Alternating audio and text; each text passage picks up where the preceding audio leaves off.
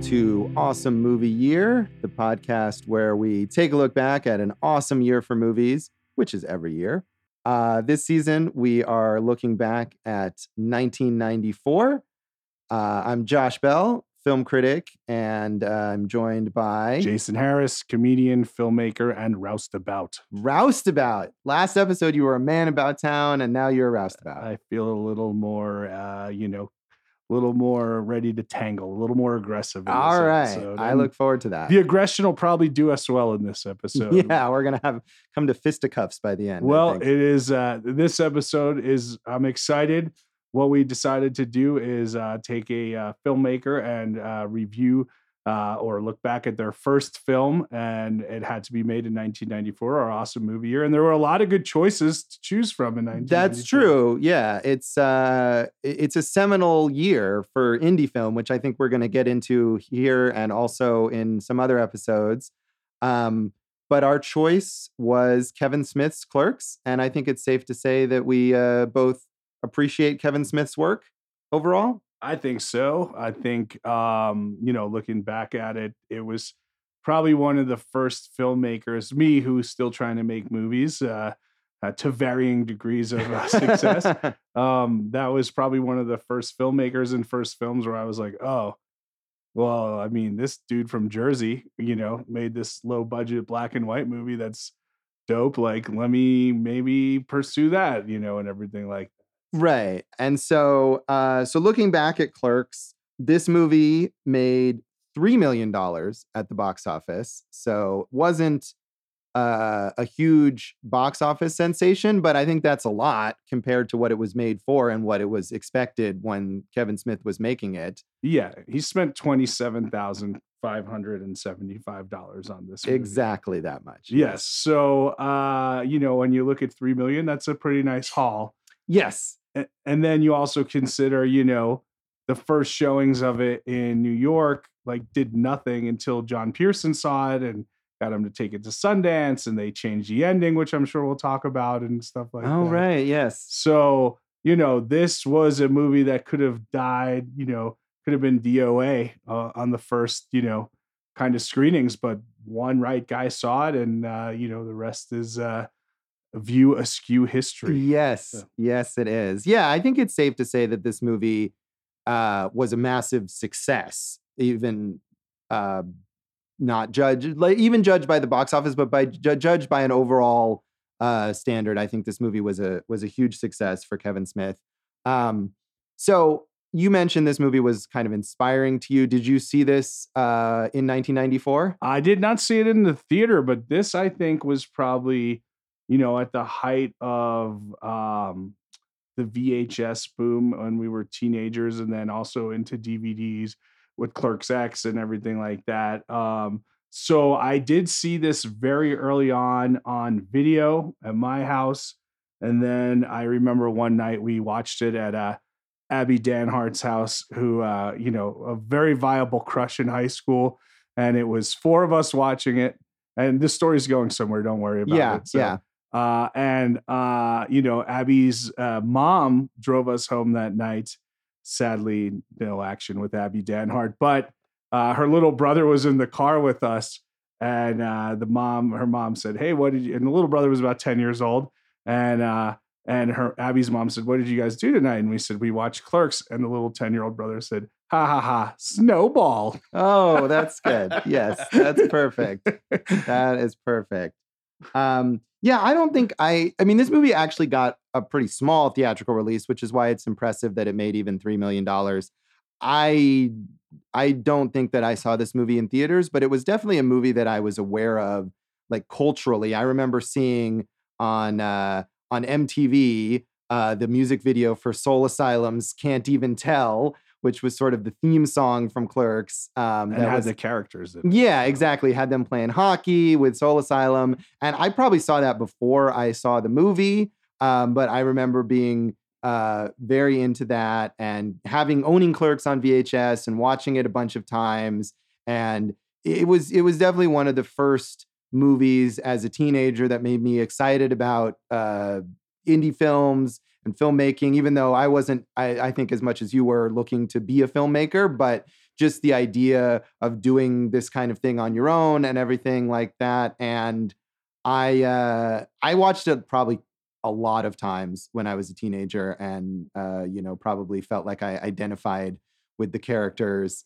Um, but but I do remember that Soul Asylum video as uh, our producer David Rosen, who I of course forgot to mention earlier, uh, as he mentioned, this movie had a lot of great music, and I think those music videos, also the uh, the Alice in Chains song, um, uh, "Got Me Wrong," uh, that's in this movie. I think I remember those being exposed to those probably before seeing the movie and thinking, "What is this? I got to check it out because it's got these cool bands in it." Well, also, you know, Kevin Smith got hired to direct some spots for MTV with Jay and Silent Bob off of it. So, I mean, dude, 1994, 27,000 and change. And those characters are still making him money today in new forms and, of course, the original form. Yeah, so. that is true. And it's something smart. Um, something I was going to get into later with the legacy, but um, Kevin Smith owns these characters. Uh, the View Askew characters Jay and Silent Bob. It's like George Lucas with the Star Wars characters, where you know he had the foresight at the time to say, "I'm going to hold on to the rights to these characters." You know, Miramax or whoever don't own Jay and Silent Bob, and so yeah, they're still definitely making money. If there's Jay and Silent Bob action figures and Jay and Silent Bob video games and cartoons, all of that money is going to Kevin Smith. Yeah, this was just like you said.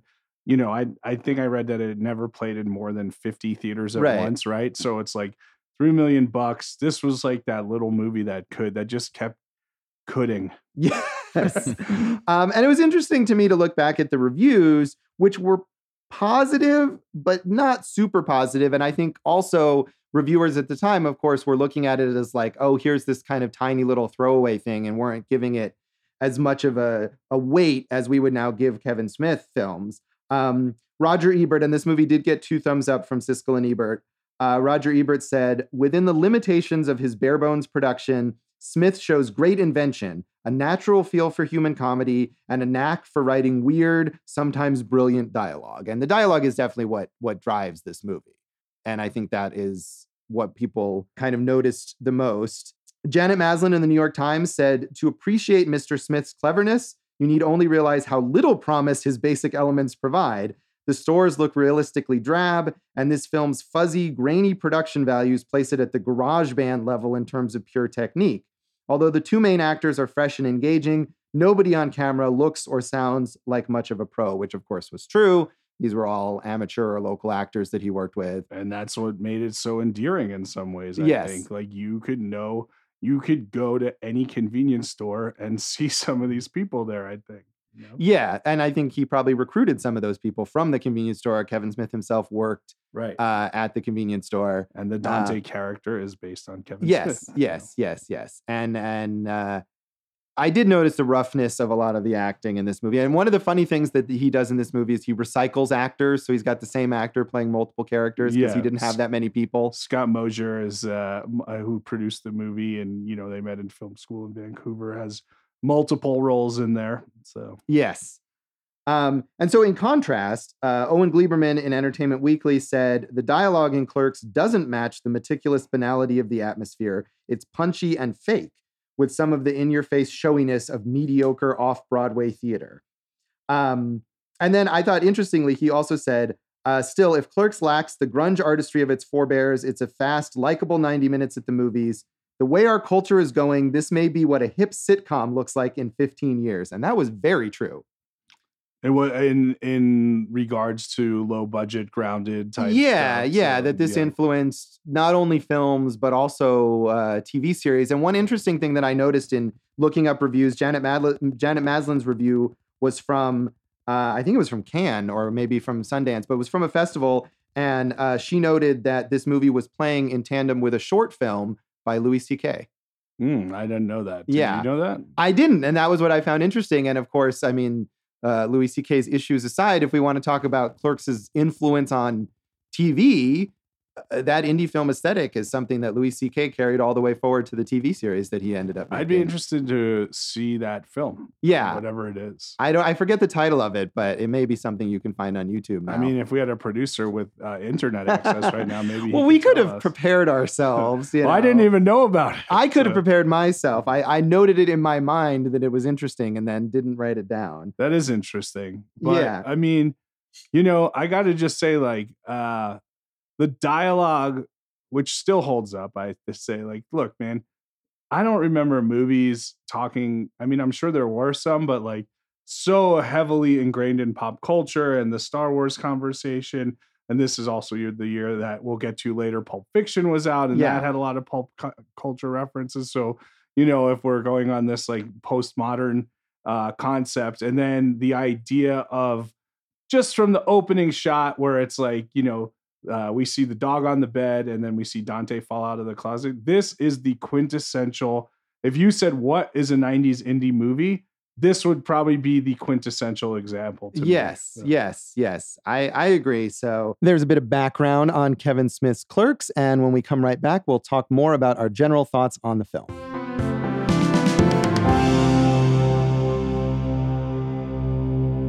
Welcome back to Awesome Movie Year. In this episode of our 1994 season, we are talking about our pick for a notable first feature, Kevin Smith's Clerks. So let's get into what what we thought. I mean, revisiting this movie, did you like it as much as you used to? I don't know if I liked it as much as I used to, but that's because the joy and delight of seeing it the first time is tough to, you know, compete with. But Yeah. I still really like the movie a lot. Like it's a it's still fun. I would watch it again tomorrow, you know, and uh, you know, from like a guy who's just trying to grind it out and make any movie he can, the idea that this guy found one location for the most part where he had to shoot from when the convenience store was closed 10:30 p.m. to 5:30 a.m. You know, they did a 21 day shoot and he made such a world in this one location like I love it. I think it's so inventive and like it deserves all the props that it gets over the years and you know, there's so much memorable stuff as Abby Danhart's little brother could have told you. Yes, there, we so. should have had him on as a guest appearance. see if that uh, snowballing moment really scarred him or influenced him as a child. Dave, go find Abby Danhart's Yeah. I don't know where Abby is, but I can tell you though that the Louis C.K. short was called Ice Cream, and it was actually filmed in 1993 before Clerks. Wow. Interesting. Yeah. Um, but I wonder, like, did Louis C.K. and Kevin Smith like meet at that film festival and and exchange notes and you know influence each other? Time for me to do some more research. Yeah. but yeah, no, I'm I'm still like you can see I'm smiling just thinking about the movie. I think the interesting like the main characters, obviously the backbone, Randall, Dante, you know, um, and then you know Jay and Silent Bob are there throughout, and you know even uh, I thought he did a very like uh, first time indie filmmaker take at it, but he tried to give the women their due, right? You know, Yeah, I mean that was something that that watching this movie again, I thought there are certain things in this movie that if it were related to to gender, that if it came out now, I think people would not let slide as much. I mean, there's a lot of the relationship between Dante and and Veronica. Uh, their whole dynamic. I mean, it's all we, we you know we could call slut shaming now. because she sucked 36 dicks, right 37, 37 including him, yes so- exactly and yeah. and it's presented i mean yes dante as a character is this guy who's obviously he's insecure and he's got a lot of problems and he's not necessarily like a great person but he is the main character the hero if you want to call it that of this movie and his perspective on her being a slut is presented as reasonable and so that was something that struck me as a little off now that i'm sure at a as 15 or whatever i didn't i didn't think about Yeah, so that's 25 years ago, right? So- Sure, sure. I mean, I'm not So- I'm not saying that it needs to be, you know, canceled or whatever. It's just something that struck me that if this movie were made now, people would be talking about that a lot. I think you're right, but I also think that the Dante character is so insecure that he won't even leave this job. You know, even though his girlfriend's trying to push him to get back into school and do different things, that he would be insecure. Like in real, like that person would be insecure yeah. with knowing that his girlfriend sucked so many dicks, you know. So, right. but can we just talk from a comedy standpoint about that? Uh, like, yeah, right? it's still funny and it's very well constructed. The callbacks to it and everything are great. Yeah. Yes. And the little things where Kevin Smith does where he really like elevates the game is like when, you know, Veronica is leaving the convenience store and Dante follows her outside and and uh, you know there's just some random dude who doesn't have any lines in the movie right and Veronica walks past him and Dante yells try not to suck any dicks on your way to the parking lot and then the dude just trails Yeah, her like that is a great moment. so funny Yes, you know That is a really funny moment. and he, yeah. there's a lot of that stuff Yeah. in here so Yeah, no, I agree. I agree. And and I think the writing um, you know, as these reviewers at the time, it seemed like the people who liked it uh, in 1994 really honed in on the dialogue and the writing, and it is very clever. And and like I was saying, the callbacks I think are very effective. That that he builds jokes so effectively throughout the movie that little things just keep coming back around and back around and being you know augmented and and changed and you know that's very uh it's hard to do you know to construct the screenplay that tightly i think is really impressive I agree. And then you see these callbacks in later movies as well, you know. right where they're maybe not as impressive anymore depending, right? Yeah. But Yeah. um, no, but there's so many just little comedic beats that elevate the the film to just like a joy to watch. Yeah, yeah, I think so. And one of the things I noted, I mean, the dialogue I expected to be good. You know, that's again, that's what people remember it for. That's what people note down. And it was very clever and I really liked it. But I think one of the things that Kevin Smith gets criticized for a lot is his visual style. And it's very rough, but I was impressed more watching it this time with the visual style than I expected. And you mentioned that opening shot. The editing in this movie is really tight. And the way it just it goes from the shot of the dog to the shot of Dante, Dante in the closet, uh, that's such a good image. And I thought, yeah, there's moments in this movie where visually you're like, what are you doing? The the the scene between Dante and Randall when they're in the car and they're having the Oh, discussion. whip pans yeah, that was forth. terrible. I mean, that's that's a first time filmmaker trying to show off a film technique. Right, Who and- yeah, doesn't, you know, he took a shot and he didn't have any money to cover it, or maybe just thought he didn't have- need to cover it another way. right. But yeah, that's just like dialogue on you, camera to you, dialogue Right. on me, camera to me, and it's one Yeah. shot one the whole time. Yeah, that that's that's noticeable. Yes. Yes. And so on the one hand, there's that moment where you can really tell, like, what what are you what are you doing? Um, but on the other hand, I feel like there's at least as many moments where you're impressed with the way that he constructed this movie visually and where he thought about like, you know, what can we edit in here? Shots of of the cat in the store. Um, there's one scene with Jay and Silent Bob standing outside, I think, with the the Russian metal guy, and he Olaf. Olaf, there you go. And and he cuts to like shots of their feet as they're standing. And like, I think maybe he didn't get enough credit for having uh, a visual style, even if some of it comes out of necessity, the black and white, of course, which was about saving money, but I think really works for this movie. I so I agree. This one worked all the way. I think you can criticize him later in his career for not having a visual style that matches the material, but this one, like, it needs to feel rough and tumble, you know, and like it works really well. Other than that whip pan sequence that you mentioned, like I thought that it, it should be like you know rough around the edges and whatnot. Yeah. So, um, yeah, it, it fits, and you know you're talking about Jay and Silent Bob, you know, these two characters that still live on, like, and they're a little more polished now. I kind of liked them. I like them here. The first Yeah. time you see them, right. they're so real. Like, I mean, I, you know, this is this is South Jersey. This takes place. I grew up in North Jersey. Like, dude, like you could know these guys. You know, you could know these idiot drug dealers who are just talking about, you know, Olaf metal or Right. you know, like right. you know, someone else's, you know, sex life. I mean, you know, you want to talk about something that wouldn't hold up, it would be, and again, there are still guys like this, but when uh when, you know, um Jay says to Silent Bob, you know, oh you, you know, I you know, I want to you know, he's talking about sucking dicks Yes, again, and yes, he's like, yes. "I never fuck you, you fucking Right. faggot." And Right. it's like yes. it's super harsh, like direct. And you know, in the '90s, people talk like that. You, I don't think you. I think today you'd be like, "Dude, what what are you doing?" Right yeah yeah i think so too and and and it would be harder to make jay into this kind of cuddly uh action figure character as he became uh when he starts out saying stuff like that. But but yeah, I mean, I agree with you, and and I think the evolution of Jay and Silent Bob into these like mascots and you know action figure characters it does not serve them very well as characters um, and that they feel more like like people that you would encounter on the street in this movie. Um, and maybe part of that is the way that he talks that he says these that jay says these like awful things but someone like that would say that. And you know he's not when you're not looking at him as like uh you know the kevin smith equivalent of mickey mouse then it's okay for him to say terrible things because he's a dirtbag and that's fine you know there's so many uh different styles of verbal humor like randall is so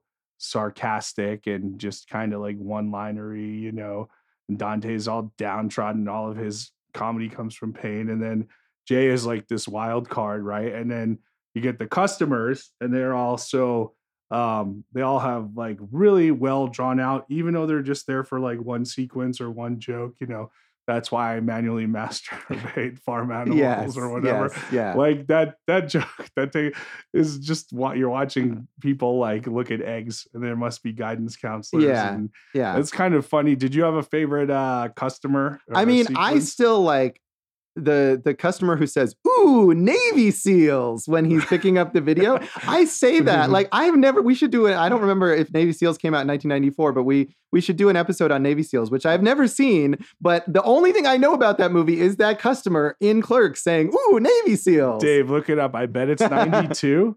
we can do that on and- Awesome Movie Year for '92. and I have seen Navy SEAls. And how before. is Navy SEAls? I just remember Erica Eleniak jumping out of a cake and not having clothing. on. Oh, So wow, You can't Erica blame me for Eleniak, yeah. remembering that. so- Right. 1990. Oh Okay, wow. so- okay, so we'll, we'll keep that in mind.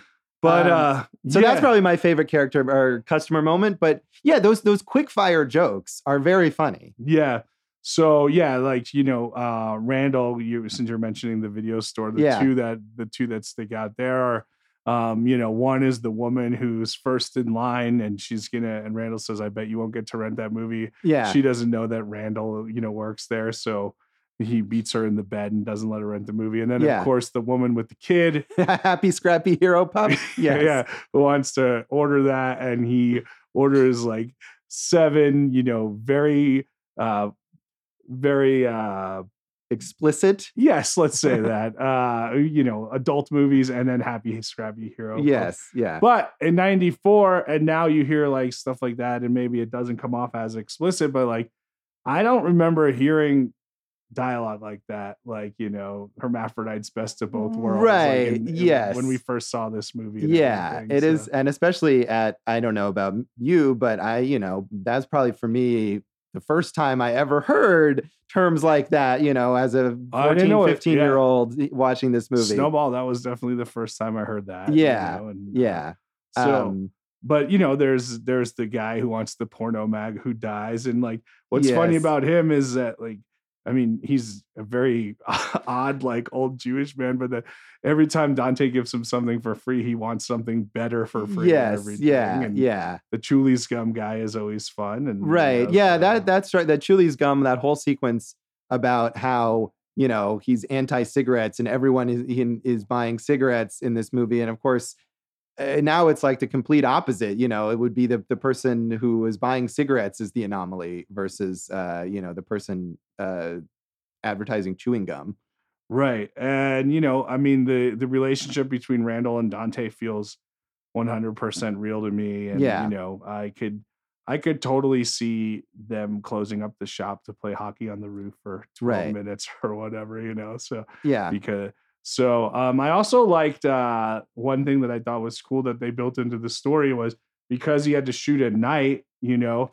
All right, with uh, the shutters being closed. yeah, and they built that into the story where a customer jammed up the uh, lock with gum and Yeah. everything like that. So, yes. um, bunch yeah, of savages in this town. Right, there you go. That's another great line that keeps coming back, and it's it's funny each time they say it. I think, and the way that they it, it, gives you their relationship. The fact that they're both that's their first thing that they say. You can see how much they have that dynamic going back years, and you know they're Right. comfortable with each other. and of course, I'm not even supposed to be here. Yes, which yes. is plays throughout uh, the entire movie. But you're right, like you know, because uh, that relationship comes to a head at the end when they beat the crap out of each other. Yeah, and they confront each other of you know, why each one of them sucks and they both have to admit, yeah, we still both suck, but let's go out for dinner later. We're always going to be friends and Right. everything. And, and it all works, man. So It does. Yeah. I mean, I was struck watching this time too, especially about Randall is such a dick. He's such a terrible person. I mean, he's fun, funny to watch, and I, I like their relationship. And Dante is not a great person either, but he's just Randall is just so needlessly cruel. As funny as those customer sequences are, he's just gratuitously mean to people who are trying to go about their day. Yeah, I mean, I agree with you, but uh there's something fu- there. It is funny that there is that guy who like is willing to die on that hill, you know, over and over and over again, and just like does not care, you know. So Right. like, there, it's almost it's more endearing that he is such an asshole that if he was only like a halfway asshole, it wouldn't be, you know, like, right. Eh, he really commits to it. And he understands. I think that part of the reason why you can still enjoy him is because he's very self aware and he knows that he's just a total jerk and he. He's like- wasting his life and Right. everything like that. Yeah, right, right. And the tension there is that Dante thinks of himself as a better person, but is in fact just as bad as Randall. Yeah, and one other thing that I want to bring up because it's a I think a really um uh, quintessential 90s thing is like in the 80s, right? You had these teen angst movies and they were all like high school teen angst movies and that was the John Hughes era and that was that big overarching theme to a lot of the teen movies, right?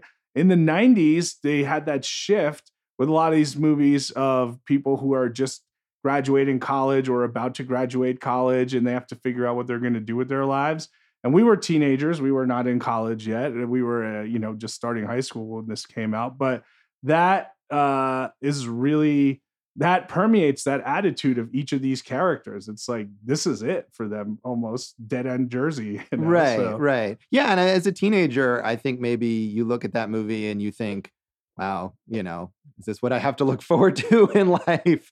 And, you know, if you're lucky, instead you get to make a movie about that.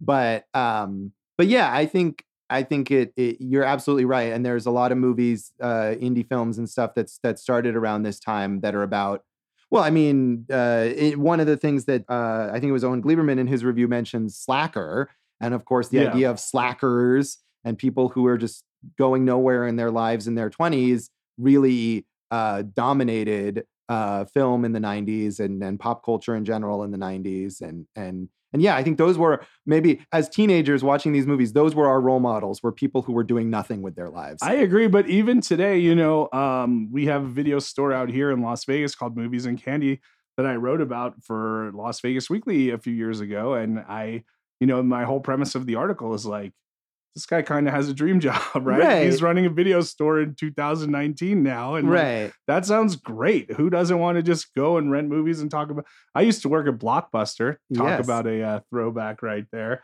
And that was fun. But if you could have your own indie video store right now, like I'd be pretty happy doing that if I could make my living doing that. Yes. Which is funny because, of course, in 1994, working at a video store is presented as like a crappy, you know, go nowhere job. And Randall is not happy about working at the video store. And as much as they talk about pop culture, uh, Randall does not seem like a movie buff. I think though, if you look at that character, he'd be miserable no matter what his situation. That is true. was, Yeah. right? And that is part of the point of the movie. Yeah. So, you know, one other thing I found interesting because we're talking about the language and everything is that this was originally rated NC 17. Yeah. No nudity, no violence in this version, really. You know, Yeah. and uh, it was just based on language. And uh, Miramax hired uh, Alan Dershowitz to get Oh, wow. the uh, to get the rating down to an R. But it shows you how insane the MPAA is. Just being like, oh, they're talking about sex, so we have to give them an NC 17 rating. Like, grow up, you assholes. Yes. Um, and yeah, and then also, of course, all of this stuff that they talk about and say in this movie, you could now see on like a TV show on FX. Right, exactly. so you know, it did uh it did do well. It won it Cannes the award of the youth, the Mercedes and the Mercedes Benz award, right? And, right. And Sundance, it shared the filmmakers trophy with Fresh, but like I remember when Fresh came out. I still have never seen Fresh. I have not seen that either. But this was the movie that like kind of touched the pulse where it was like, you gotta see this. yes. Like you said, we all knew about it before we stumbled on it, right? It wasn't Right. like, oh, this is at a video store, let's get it. It was like we all knew it was there. We have to go get it. Right. And we were like, I mean, I think Hmm. similarly, probably like sheltered suburban kids, we were not on the cutting edge of indie film at that time. And yet we knew that this was a movie we had to see. Yeah, it was um it was it wasn't like an outlaw thing. Like my parents wouldn't wouldn't have cared if I watched it, but Right. it was like it was back in like that idea of like you had to know about it to know about it. like Yeah. that, and and word of mouth did so well for this movie and whatnot. So yeah, it really did. Um, you know, I want to talk about the ending because there is the original ending that never got uh, right. And I. I haven't watched it, but did I think it got made, but it got cut. right, right. It got made by a guy. And I haven't watched. I think I actually have the DVD that has that version on it, but I've never watched it. And I feel like somewhere in my brain, like I have seen it, Yeah, but I can't tell you that I've seen it. You Right. know. But um, so the ending of Clerks is that after Dante and Randall beat the crap out of each other and realize they both suck, they're still going to be friends. And Dante goes back to work because this is his day. And Randall says, you know, let's go out for dinner tonight. Um, you know, he leaves and then he yells out like, you know, Your clo- clothes. your clothes, right? Yeah. Because that's the playback. and it's a great ending. I think It it's is- the perfect moment to end on. Right, exactly. Because the beginning, Dante has to create a sign with shoe polish because the the shutters are down. That's uh, on a big cloth that says, "I assure you, you're open." So you go from open to close. like Yeah. the movie. Perfect. The original ending, Kevin Smith. Uh, a customer comes in. He asks for something. Randall said, "I mean, Dante says, sorry, we're closed." And the guy just shoots him and kills him And then steals the money. I think. steals the money, and then another customer comes in and uh, Don doesn't see anyone because Dante is now dead, and uh, he just takes some cigarettes and leaves. And then all the credits are over like a dead Dante's face or something like yeah that. that was that was definitely the right move to cut that. I think that's way more dark and nihilistic than this movie warrants and i did see some quote uh, from kevin smith and i'm not sure when this was in an interview but he said something along the lines of that he put that ending in because he didn't know how to end a movie and uh, I, I think that makes a lot of sense that that as a you know 24 year old or whatever you think you have to have this like big moment Yeah, at the end and whoever told him John Pierson, No? I think. Yeah, was, the, you was- know the indie film guru. Yeah. who championed it said no. But yeah, I mean, and then he also said that you know do the right thing, which has a lot of humor in it, and then gets really serious. Was an influence. And this is no do the right thing. Like I love clerks, but it's no do the right thing. It's not, it doesn't have that social resonance that do the right thing has that warrants that serious turn at the end. This is like do the suburban white thing. Yes, there like you that. go. I want to just say uh, those that ending and some other stuff can be found on the DVD. that is true. Yeah. The Clerks X, which for the 10th anniversary DVD and probably uh, on other subsequent releases, but that's the one that I have. Um, we talked a little about the, or the response to the performances. Um, what do you think of the acting in this movie? You know, there's definitely like like the Chewlies gum guy is better than you know Sunny Boy. Can I get a, a porno mag? Right.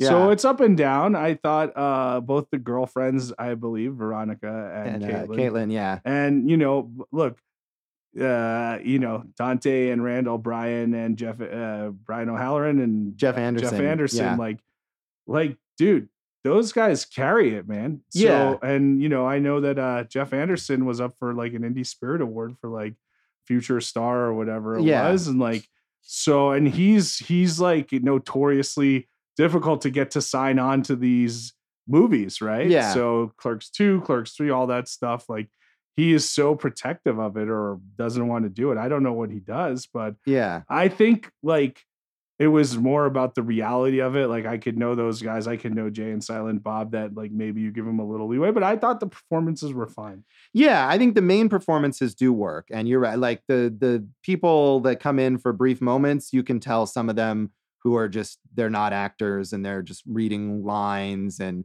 uh, the lady that you mentioned, you know, the who manually masturbates animals and talks Yeah. about the guidance counselor. Like, I think there are moments there where I thought, like, is she reading off a cue card or something? Like, but but I do. You buy into that central relationship between Dante and Randall, and I think those performances are exactly what they need to be, as well as the the girlfriend characters, because you have to buy into Dante's connection to both of those women. Um, I think they are good enough. And uh, one thing I especially noted related to that, and I think we can move on to talking about the legacy of the film. And I don't know if you've ever seen it, and I, I watched like five minutes of it on YouTube. But the uh, Clerks live action sitcom I did want to talk about that. that that that was attempted. They made a pilot for and never uh, that never went forward, and uh, which starred uh, Andrew Lowery, who I don't really know anything about as Dante, and Jim Breuer as Randall. Um, it's so bad, and they are you know professional actors like uh, Brian O'Halloran and Jeff Anderson auditioned and were rejected for this. So uh, were hired in favor of these professional guys, and they don't bring anything to it. Well, I mean, and that's the whole idea because I had heard that Kevin Smith didn't even know they were making Yeah. this, and then he wrote a script for the TV show, and he got rejected. Yes. So you rejected the creator and the two stars of Clerks for your crappy TV show. Like, what are you doing? You Yeah. know, what kind of ridiculousness is that? Yeah, it's clearly misguided. Um, but it also goes to show you that that these nobodies had something, you know, Right. that it was right to cast these actors and to get Kevin Smith to do it. Um, so yeah, it's terrible. I did notice also in the beginning, uh, Keri Russell plays like the random customer who comes into the store at the very beginning of the episode. Well, that's fun. Yeah. She's she's good. We So, like her. so. Yeah, yeah, she is good. Uh, it's not her finest hour necessarily, but yeah, I couldn't even make it through the whole thing. It's it's it's painfully It's on bad. YouTube. It is on YouTube. Yeah, it was very easy to find. I mean, you know, and you're you know you're going to go right into the legacy there, but there was the Clerks animated series Yes. and the sequels Yes. and like the comic books. So go. Yes.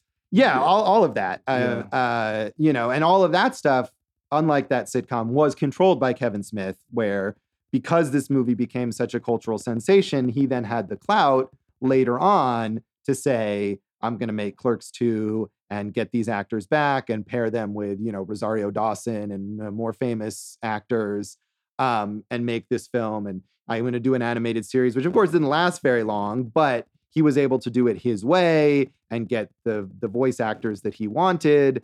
Um, and really, I think the legacy for Kevin Smith of this movie is that whole View Askewniverse that he created. That you know he used his love of comic books to bring that idea of the, the shared universe and the characters who go on through various uh, stories to the you know indie film comedy world. And we'll talk a little bit more about the legacy of Clerks when we come right back.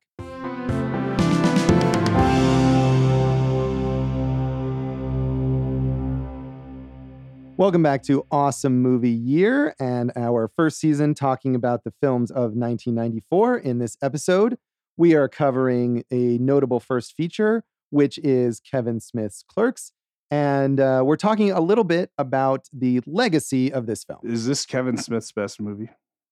Um, you know, I'd have to probably go back and watch all of the Kevin Smith movies again because a lot of the other ones I haven't seen uh, you know, since I originally saw them. I at the time loved Chasing Amy, That would be the only one I think I'd have to rewatch to make Yeah. this decision. but I I feel like Chasing Amy is a movie that if I watch now, I, I might have a lot of issues with. I think so, but that again, you have to place it in 1996, right? So, you know, the stuff of uh, the bisexual love story, which like now is like, you know, e- every day, like a lot of people. you Sure, know, it's a very common, Right. not notable thing. right. But back then it was a huge deal and everything. Yeah. So yeah.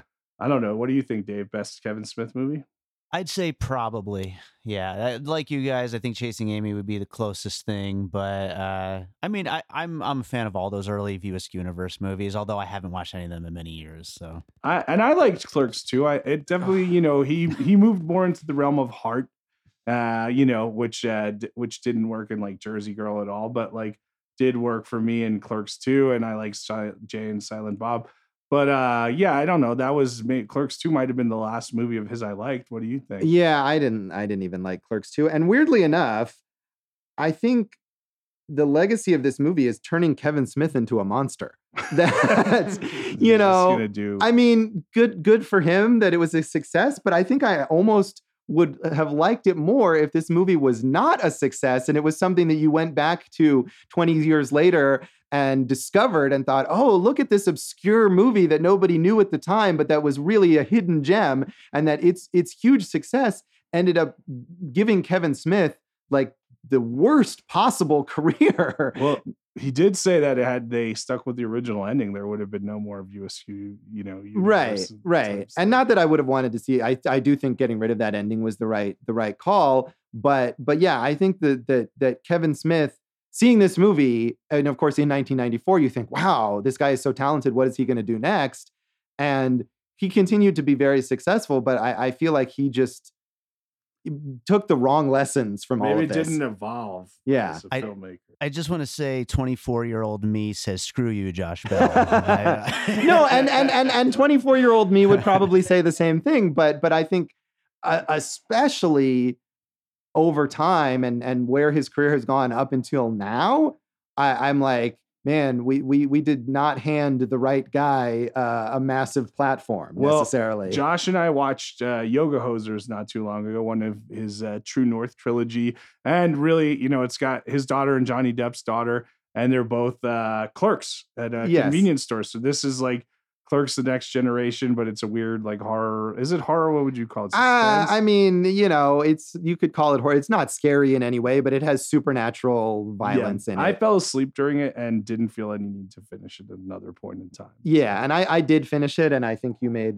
the right call on that. But I will say, watching that movie, that the one thing I liked about that movie was the the the clerks ish dynamic. That I thought if he had made a movie that was about teenage girl clerks, he could have maybe recaptured some of what he was good at back in the day. But of course, he didn't, and and can't. He can't make a movie like every movie he makes now has to have Nazi bratwurst monsters or the equivalent of that because Yeah. that's that's who he is and that if he could have made a movie with unlimited resources in 1994 it would have included Nazi bratwurst Right, monsters right. you know the idea that he only had twenty seven thousand dollars, like uh, I don't know. There's uh, there's some quote uh, by like Goethe or something like that, where like the artist shows his true talent by the parameters given to him, right? yeah And the parameters here really, really worked for Kevin Smith. Yes. you know. So, um, man, you know, like I still Berserker, the Berserker. yeah it's a great know? song it's really fun and it's Yeah. so simple, you know, that like,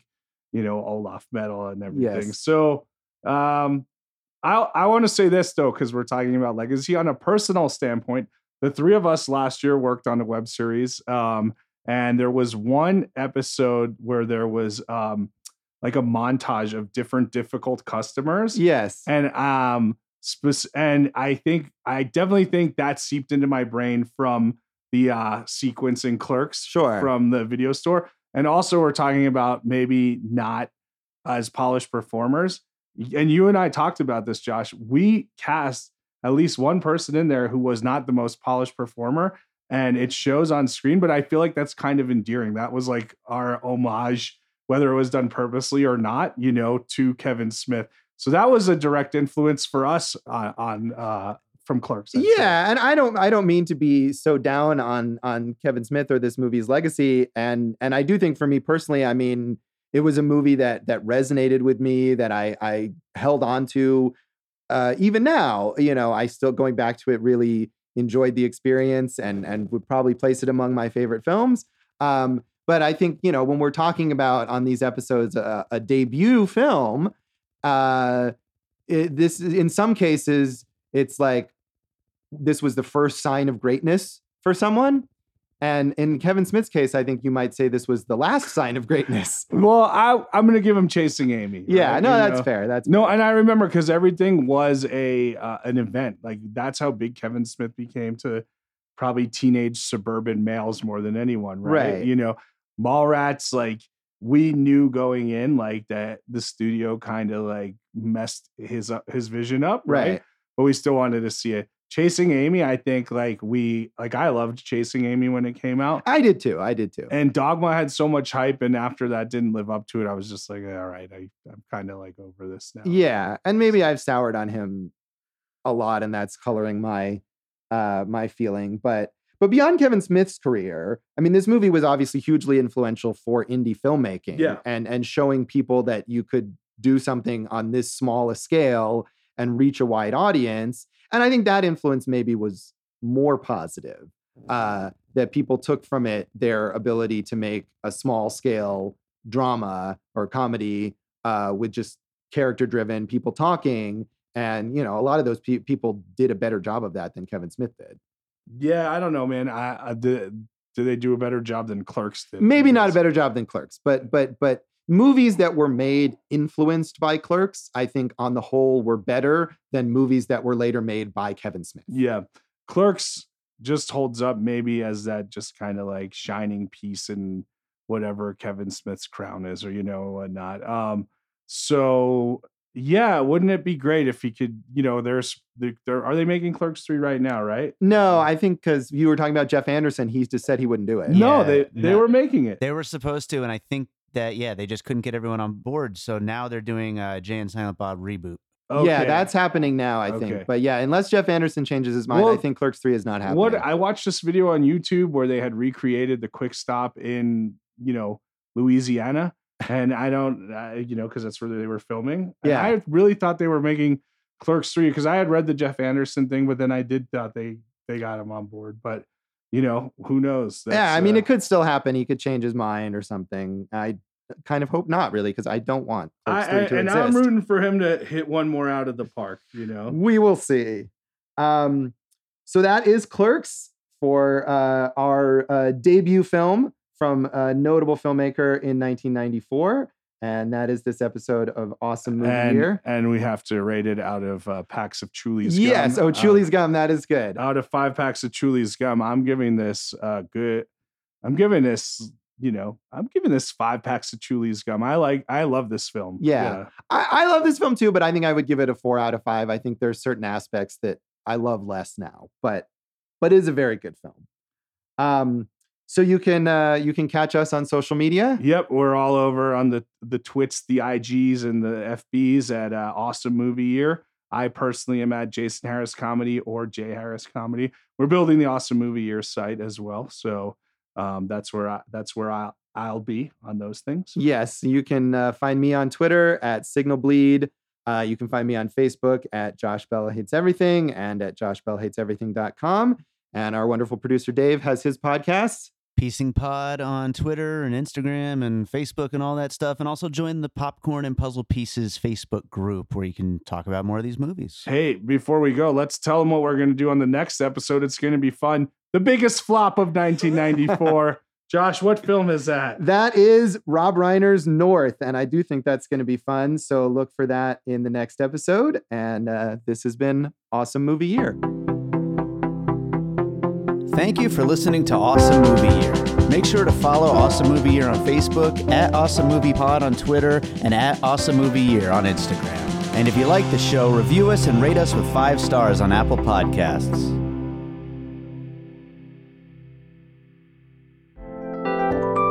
and all points west.